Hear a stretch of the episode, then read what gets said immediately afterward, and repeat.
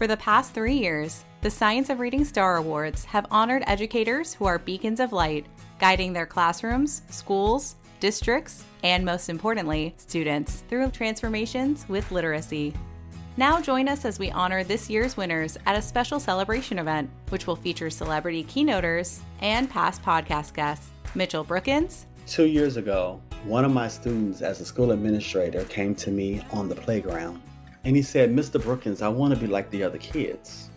And I said, What do you mean? He said, Mr. Brookins, I want to learn how to read. And Malcolm Mitchell. When I scored a touchdown, they'd probably put my name in the newspaper. People probably tell me good job all around town. But when I finished one book, no one ever said anything. So which one am I more likely to repeat? Find out more information and register for the 2024 Science of Reading Star Awards ceremony at amplify.com slash Star Awards celebrations. That's amplify.com slash Star Awards celebration, all one word.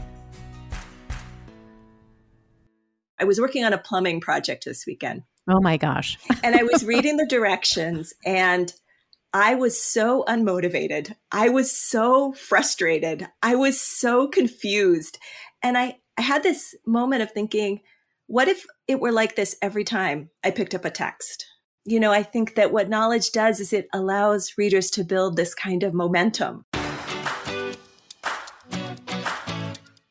This is Susan Lambert, and welcome to Science of Reading, the podcast from Amplify, where the science of reading lives. We're now on episode three of our new season, all about knowledge and its critical role in literacy development. Last time, we went deep into the research on read alouds, exploring how they can be used most effectively to support students. This time, I'm thrilled to be talking with Dr. Gina Cervetti professor of education at the University of Michigan. Dr. Cervetti was one of the first guests we wanted for a season about knowledge, as she has done seminal work and research on integrating science and literacy instruction. On this episode, we talk all about that, but we also delve into a bunch of other critical topics like taking a conceptually coherent approach to knowledge building, building substantial and durable vocabulary knowledge thinking about knowledge building beyond disciplinary knowledge, and bringing students' cultural knowledge into the classroom. Seriously, we covered a lot of great stuff. I think you'll learn a lot from this conversation with Dr. Gina Cervetti. Dr. Cervetti, thank you so much for joining us on today's episode. I'm so happy to be here. Thank you. Well, before we jump in and get started, I would love if you would introduce yourself to our listeners. Tell us a little bit about yourself and particularly how you got into the world of literacy. Oh, okay. Uh, well, I am Gina Cervetti. I am a professor of education at the University of Michigan, where I teach classes on literacy for future teachers and also future educational researchers and future curriculum designers. And in terms of how I got into literacy, you know, in the 1990s, I was working in Washington, D.C. as a researcher, a research assistant. Mm. And I was working on a variety of different programs related to education.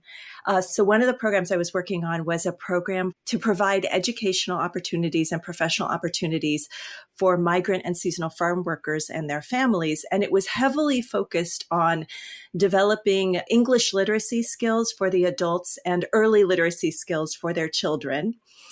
And um, I really loved that work. There were other projects as well, but I really loved that work. And I had become really excited about the power of research to help us understand and address complex educational issues. Yeah. And I had really sort of reached the limit of what I could do in that role without stronger research skills. Mm. And and at the same time I was volunteering as a literacy tutor for adult women who had not developed conventional literacy skills. And wow. many of these women were formerly incarcerated and they were adults who could typically read some words, but they had mm-hmm. difficulty reading larger stretches of text and they had great difficulty understanding what they read. And I really saw how this shaped their life opportunities. It mm. shaped their access to education, it shaped their access to work, They talked about not being able to read with their children. They talked about having difficulty navigating the transportation system in Washington, D.C., difficulty moving around in the world as someone who didn't have conventional literacy skills. And for me, that really crystallized that above all other things in education, that literacy is a gateway to so many of the things that are essential for human flourishing and human choice. Yeah. So, you know, I wanted to develop my research skills and I really had developed a passion for reading and I wanted to ensure that no one ever reached adulthood without having the literacy skills that they needed to flourish and to make choices about the trajectories of their lives. And so I went back to graduate school and I was really lucky. I had the opportunity to go to Michigan State University. I'm now at University of Michigan, but I was down the road. Um, go green! I mean, I'm a party too. I know. I feel like I have a little bit of both in me. I, but for some reason, Michigan keeps calling me back, even though I'm actually from California. So, but I was really lucky because um, P. David Pearson was there at the time, and getting to work with him was one of the great, great good mm-hmm. fortunes of my life. And also, I landed. It just so happened that at the time. Michigan State and University of Michigan and several other institutions had CIERA, which was the Center for the Improvement of Early Reading Achievement. Okay. Yeah. So it was a really great place. And I got really lucky because my main job as a graduate student was to drive around first the state of Michigan and then later Northern California and visit summer reading programs and watch what, what was happening in literacy instruction in those programs and to visit conventional classrooms at the elementary level and document what was happening around literacy. And it, we were really trying to understand, you know, what are the kinds of instruction and instructional interventions that make enduring gains for children's mm. literacy development. Mm. So uh, this just solidified my interest in early literacy development and it really, you know, launched me more deeply on this path. That's interesting. So you were directly observing this translation of or potential translation of research to practice. So sitting in a really interesting space. Yeah yeah, uh, every day and driving all over the place and seeing so many different classrooms at different grade levels and really trying to understand, you know, what were the active ingredients here mm-hmm. that were making a difference for kids.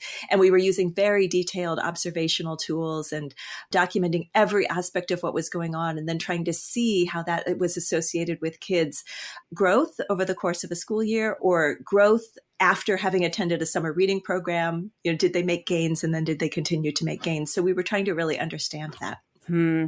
Was a piece of that, that I'm just super curious about this. What yeah. was a piece of that your actual dissertation then? Actually, no. So I, there you I, go.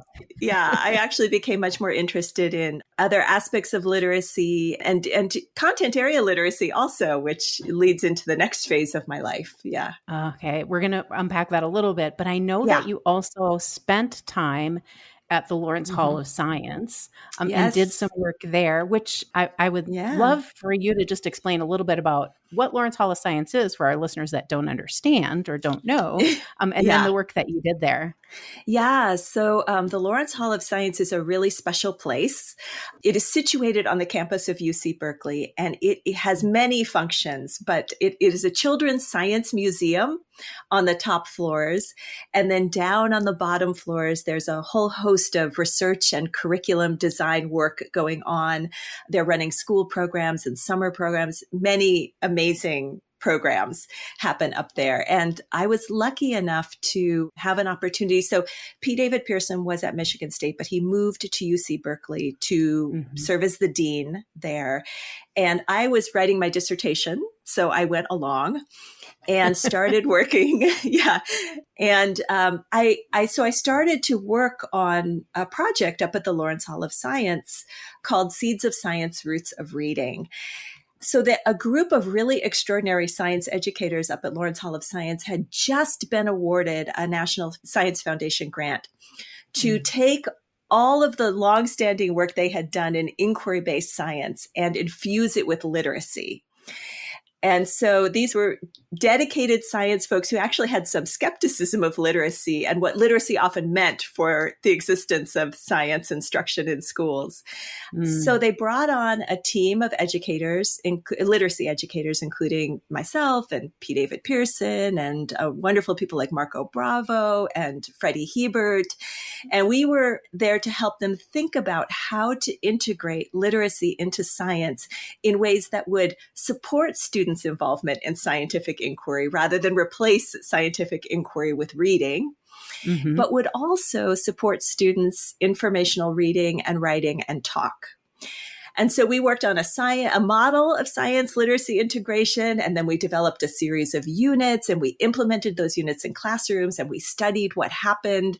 And at the time, the work was in grade, we were in grades two through five, and that has since expanded much mm-hmm. beyond mm-hmm. that. But that was the initial kernel were those two through five grades. Yeah.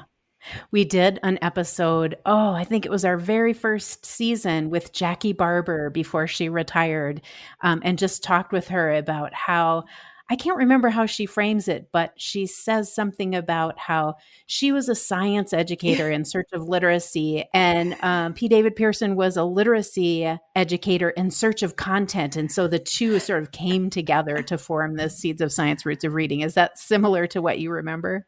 I think that's exactly right. Jackie is amazing, and uh, the whole team up there were amazing, and they they were rightfully skeptical of reading and its role in science. Um, but they were looking for a way to see more science taught in schools.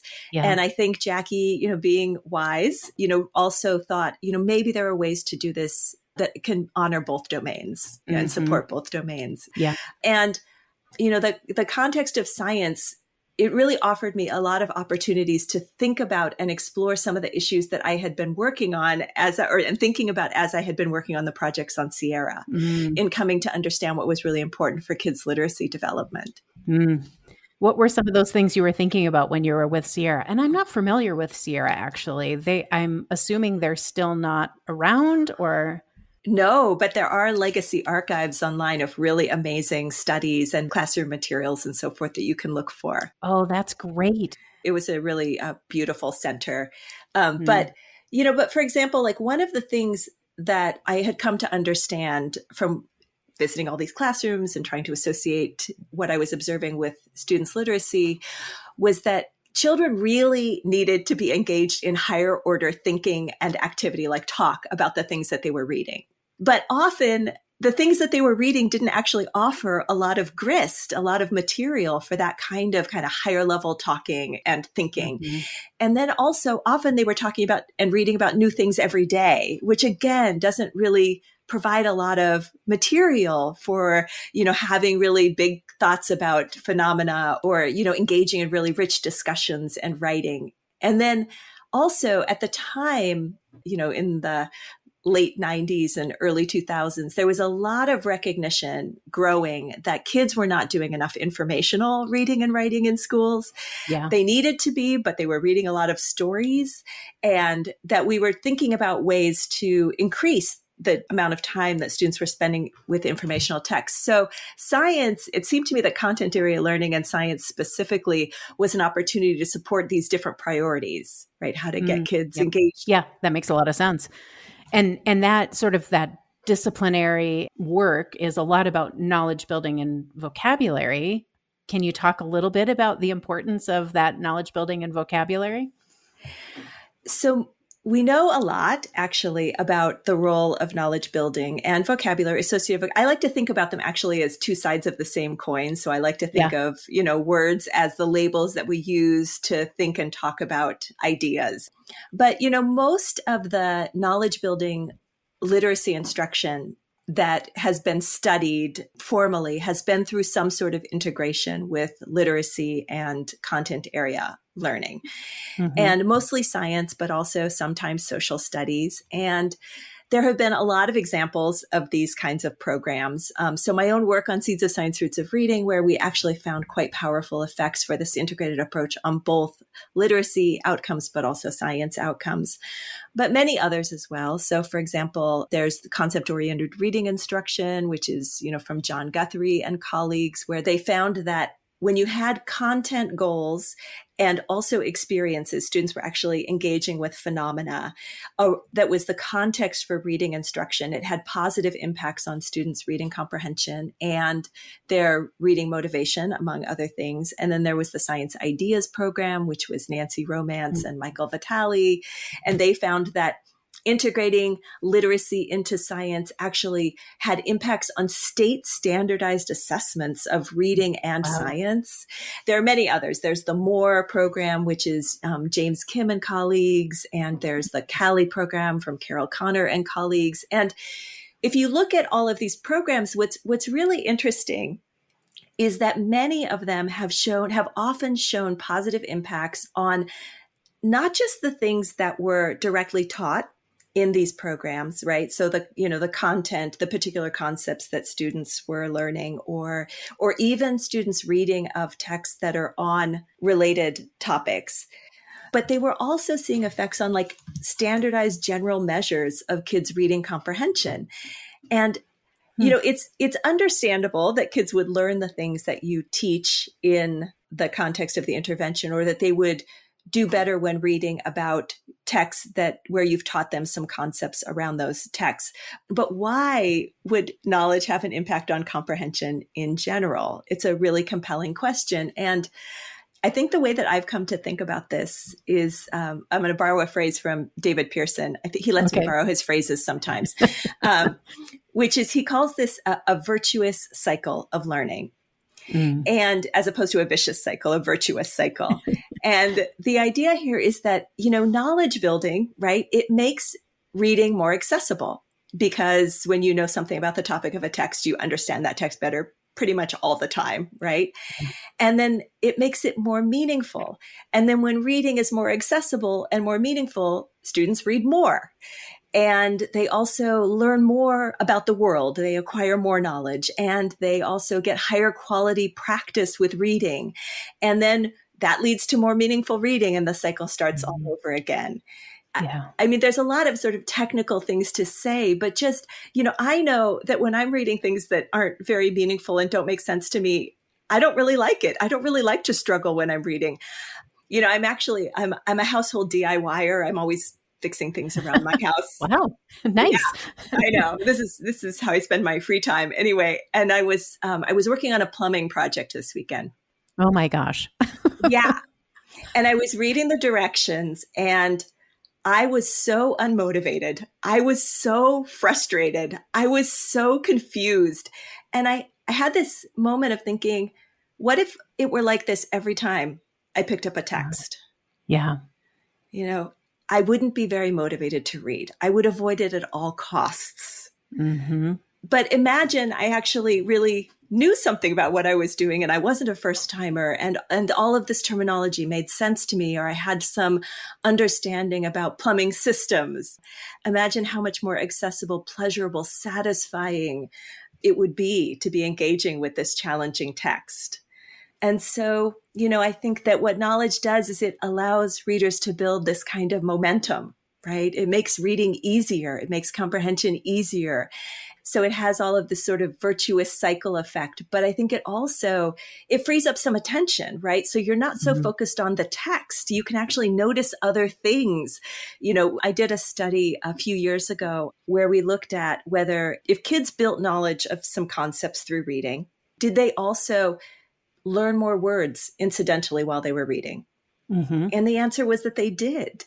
Mm. You know, did they learn more knowledge from reading? Yes, of course they did. Did they mm-hmm. did they then, you know, have better comprehension of the text that they were reading? Yes, they all of those things. Mm. So um having knowledge as a platform for reading and learning seems to really enable lots of other really positive things to happen in the course mm. of reading. Mm. That's very nicely put. And before I ask you the very next question I'm interested in, I'm really interested to know how the plumbing project went. If you were well, um, ultimately it went just fine. Um, but there was but there was significant frustration and several trips to the hardware store if i'm being honest. Oh well congratulations. I, and it's pretty impressive that you take on a plumbing project with limited background knowledge. So i'm going to give you that. That's pretty cool so you yeah. talked a little bit about mm-hmm. you know when kids read things and you know sometimes they read it one day and they move on to something else you know yeah. that the concept of coherency or yeah. day after day learning is really important, isn't it? Can you talk a little bit mm. about what that means, both for instruction, but also for student learning?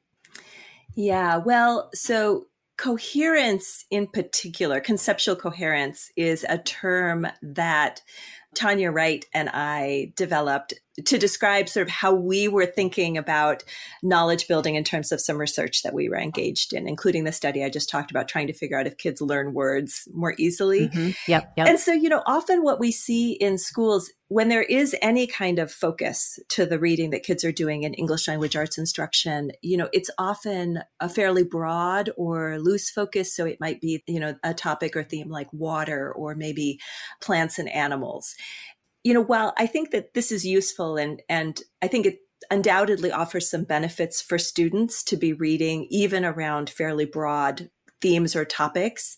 Um, you know, I think it probably helps them encounter vocabulary words repeatedly. It probably helps them make connections between the texts that they're reading. So it's it's a mm-hmm. good thing. But as we actually looked at some of the programs of research that I was talking about earlier, the programs that focused on knowledge development that had impacts on students' reading comprehension they weren't just using broad themes or broad topics where mm-hmm. you know there mm-hmm. was some kind of connection but not a very close connection you know instead they were using question or phenomenon driven conceptual learning with reading right and around reading but it was a much sort of tighter connection among the ideas and then when we looked to also to theoretical models of reading comprehension, this also pointed us to these benefits of having these more tightly woven together ideas. You know, this idea that when you have well elaborated understandings about something that that might provide some special benefits in terms of reading. Hmm. So if we were talking to a teacher and you were thinking about explaining this you know, that he or she was looking and saying, well, am I doing broad themes or am I doing this tight conceptual coherence like you're talking about? What kind of examples would help us understand that tight conceptual coherence? Well, so the way that we think about it and the way that we've done it across several studies now is to think about sort of what is the phenomenon or the question that I'm trying to understand, or even the topic as a starting point that I'm trying to understand. So, for example, we we've done studies where birds was the thing that kids were learning mm-hmm. about, or where the ocean was the thing that they were learning about. But then we wanted to think about what are some important and substantial and interconnected ideas. So, what are the ideas that would appear on a concept map? okay about that thing right mm-hmm. and so it would be things like for the ocean for example you know, we might think about, although we often talk about different oceans and seas, these are connected. They're actually connected so that many scientists think of the earth as having just one ocean. Mm. You know, and that becomes really helpful for understanding life in the ocean, understanding currents in the ocean, you know, and then once we have this kind of concept map of these ideas that we think are really important for understanding this phenomenon, then we think about how can we create sets of texts or cultivate often we're just curating them from existing texts you know sets of texts where students are both encountering those ideas repeatedly but also seeing lots of examples mm. of those ideas or seeing you know lots of elaborations of those ideas so so thinking about what might appear on a concept map i think is a really concrete way of thinking about what would be a more conceptually coherent approach to thinking about knowledge building that's really helpful. And then along with that, I would assume that on this concept map, there's some sort of associated vocabulary that goes with it, right? So your idea yeah. of two sides of the same coin, it's That's sort right. of key concepts or whatever, but also key vocabulary that helps kids engage in this content. Is that right? That is absolutely right. So I like to think about vocabulary not as individual words, right? But as a set of kind of labels for ideas that we want kids to be able to read about and talk about and write about. And what's so lovely about, you know, thinking about conceptual coherence is that very often um, you don't have to the vocabulary naturally reappear in the text that kids encounter yeah. you know and they begin to use those words because you know in any discussion about those concepts those words are going to be useful and so you know there's some degree of direct instruction of the vocabulary but for the most part the vocabulary are sort of like they take a free ride on the concepts that kids are learning and engaging with. yeah, I like how you explain that. I usually say to teachers or educators that, you know, when you think about background knowledge and vocabulary like you do, I don't often say two sides of the same coin, but they're often very related, or not even often, they are related. And you actually can't know something about the content without having the associated vocabulary. They just go hand in hand together.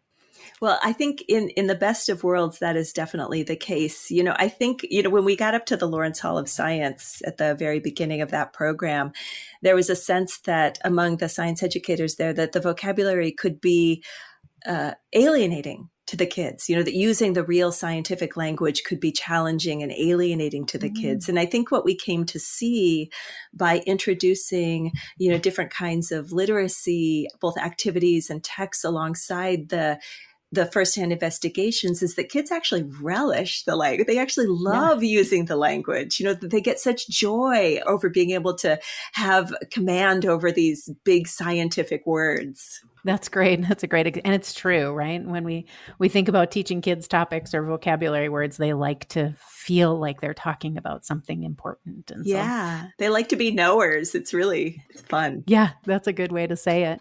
Yeah. So, so you are sort of not in the world that hey, there's a list of vocabulary words all kids should know, and we should be explicitly teaching them. Right. So, um, honestly, I wish there was such a list. it make it make things easier, wouldn't it? it certainly would make things easier, right? Because we know that vocabulary knowledge is extremely important. Knowledge of word yeah. meanings is extremely important. It's important not only for reading comprehension, but really for academic success in general. And we've known this for a really long time. And so you know, I think it's it's not surprising that we have thought, well, if we could just find the right set of words, you know, if, if vocabulary knowledge is so important, let's just teach a lot of words, right? Yeah. And even better yet, let's teach a lot of words that happen to appear often in school texts, right? And this will help students be successful. And you know, I think it would be really wonderful if that were workable, but there are many reasons that it's that it's not workable. You know, there are just so many words that kids need to know. Yeah. We can probably teach a few hundred words a year realistically, but they need to know tens of thousands of words in order to, you know, really understand the lexicon of of school, right? And the level of investment that's required for the kind of rich vocabulary instruction that makes it possible not only for kids to recognize the definition of a word on an assessment, but actually use that word in their own talk and writing is so high. And then even when we do that kind of work, retention is actually not that great. So mm-hmm. it's really hard to teach individual words in ways where that learning is durable. And I think you can imagine why, right? Because it's not connected to something. Like if we think about about the mind as having webs of understanding and those webs as being able to catch new words or new ideas. In the absence of that, it's just a it's a piece of information without a home. Yeah. You know? And so it just doesn't work all that well, I think, to think about vocabulary in that way. And I think a much better way to think about it is in terms of what are the things that kids are learning about and what are the words that they need to read, write, and talk about those things. Hmm. That's interesting. It takes me back to my days prepping for college entrance exams and knowing that my vocabulary was not as great as my brother's vocabulary, who scored very high. Mm. So I spent a whole bunch of time trying to memorize words. It didn't help me at all. well, and I'll tell you, if I showed you those words today, you would swear that you had never laid eyes on them before. this is probably true.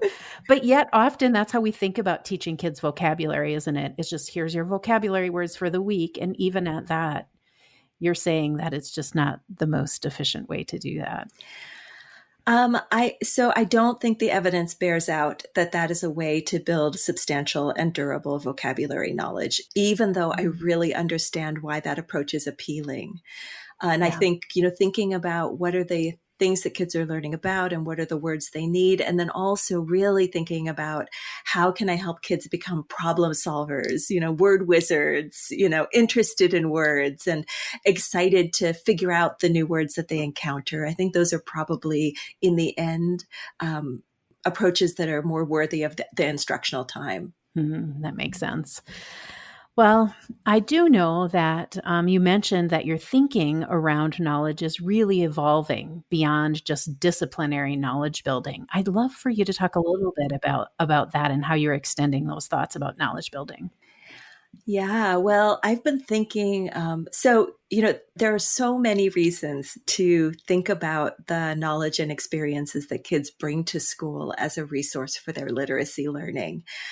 And um, there are many reasons to do that. So first, you know, it, I think it's really important to say that that there's nothing special about academic or disciplinary knowledge other than it's the stuff of school, right? Yeah. But in terms of its impact on comprehension, it is not unique.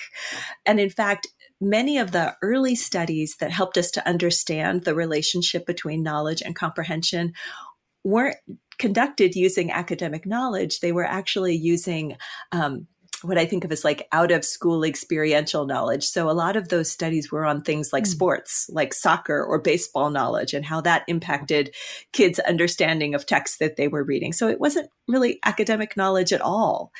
And in recent years, there have been several studies that unsurprisingly have also shown us that when students read culturally familiar texts, they have better recall and comprehension than when they're reading culturally unfamiliar texts. So this shouldn't be surprising.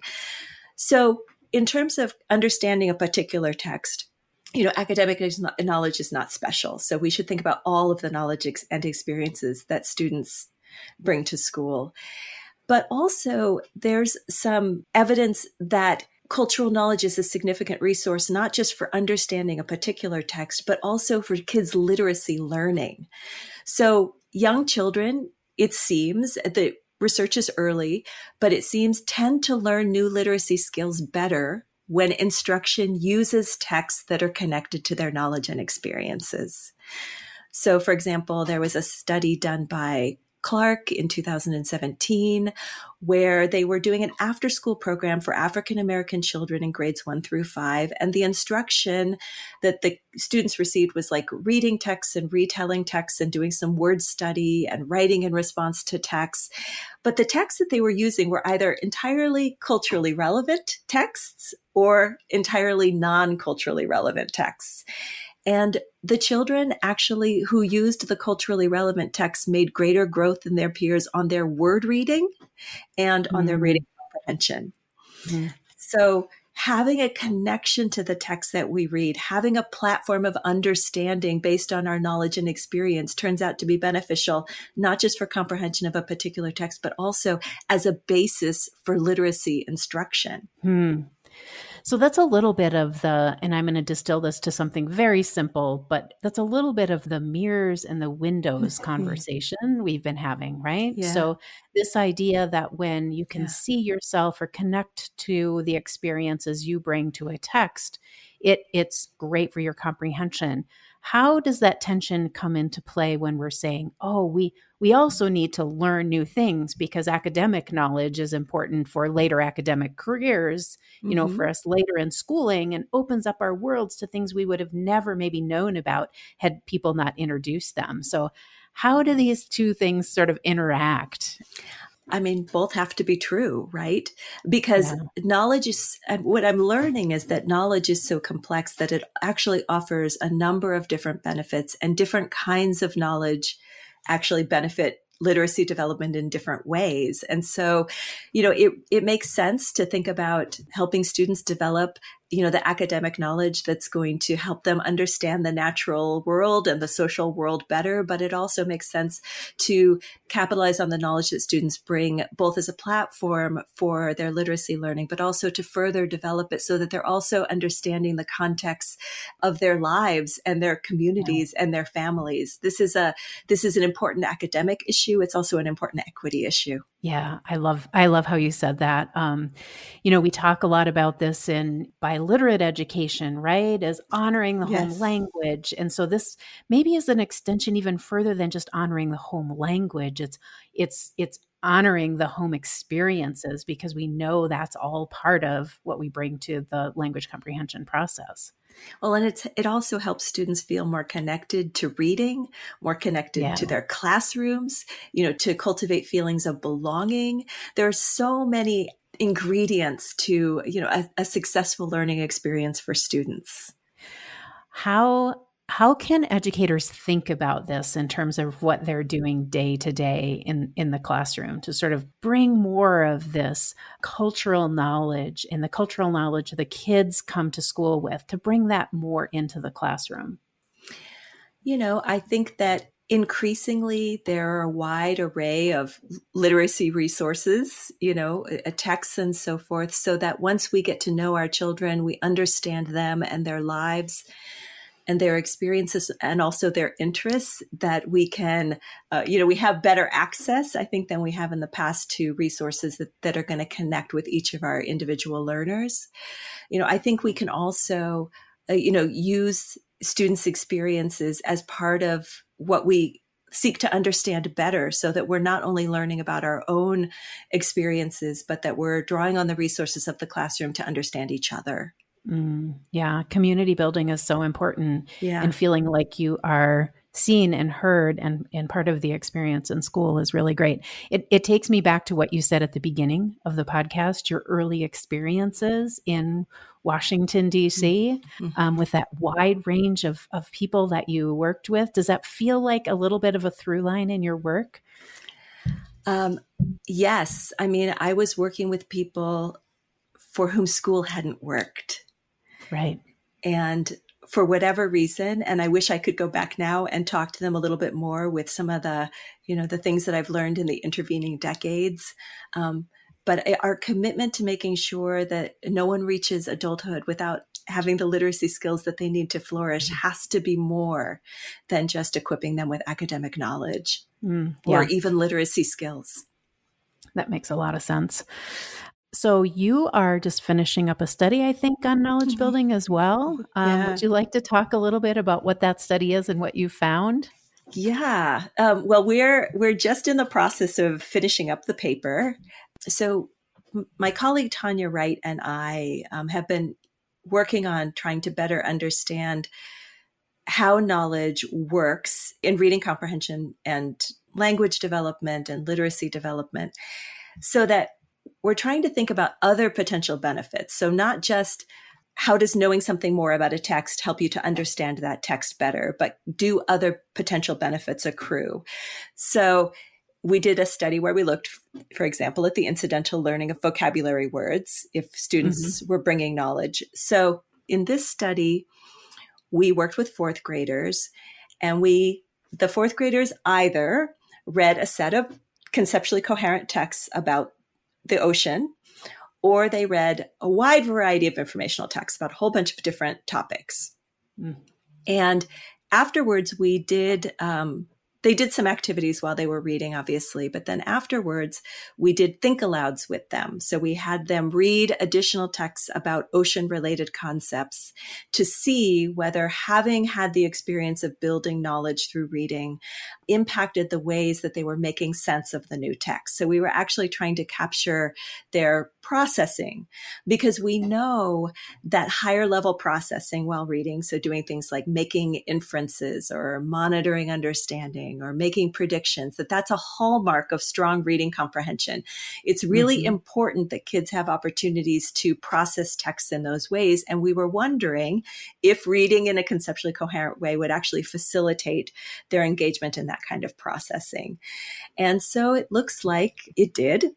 So the students not only had better recall of the new text that they read about the ocean than students who had read about a whole bunch of different things, but they also were engaging in more of these higher level processes while they mm, were reading. That's interesting. That's great. Yeah. Yeah. That and so that study just finished up, and you're you're publishing. Is that what you're Hope, what you soon? Hopefully, yeah. hopefully, yeah. And you've been doing this work for quite a while, just on this idea of conceptual coherence. So Yes. it's it's kind of fun to to hear how it's continuing on. Yes. Any any other thoughts you'd like to leave listeners as you think about knowledge development, either cultural knowledge development or academic knowledge development? Um, you know, I think if I were, I guess, to talk with teachers, you know, I would mm-hmm. say that there are a couple of really important takeaways. You know, really thinking about English language arts not as a place where we only develop students' skills, literacy skills, right? But also where mm-hmm. they're learning about something really important. And not only that, but to think about phenomenon driven or question driven concepts. You know, how do animals' adaptations help them survive in their habitats? You know, and even around literature, thinking about, you know, what is the stuff of literature? What are the concepts that are embedded in literature? So what does it mean to be mm-hmm. a good friend?